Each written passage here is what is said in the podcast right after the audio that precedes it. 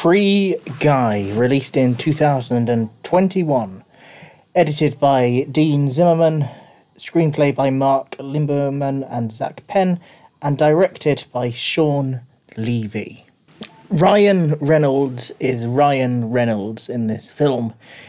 If you like him in his uh, late stage comic comeback that he's been in since Deadpool, you'll probably like this film.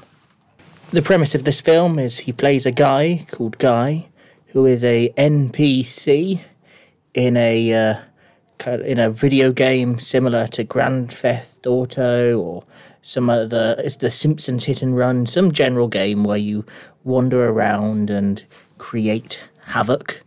Um, but he becomes sentient, and then hilarity ensues.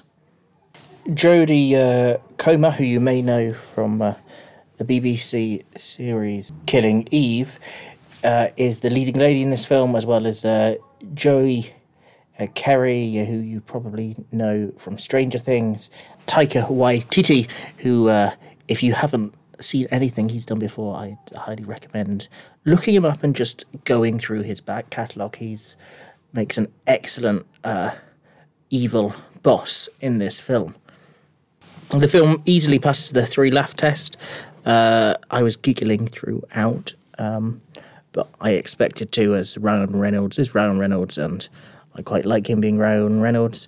Um, yeah, it's also interesting just to see Hollywood's take on internet gamer culture, which is a thing I feel like I've been around for the last decade, but has only really just gone into the mainstream properly. So that's a, interesting to watch if uh, it's something you've grown up around.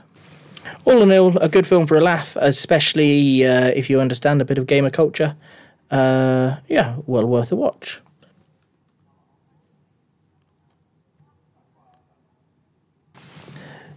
Just a side note this film is filmed in Boston. Boston looks beautiful. I now want to go on holiday to Boston. Thank you for listening. Please consider subscribing. If you want to keep up to date with the latest on the podcast, subscribe to our Instagram. The link is in the podcast description.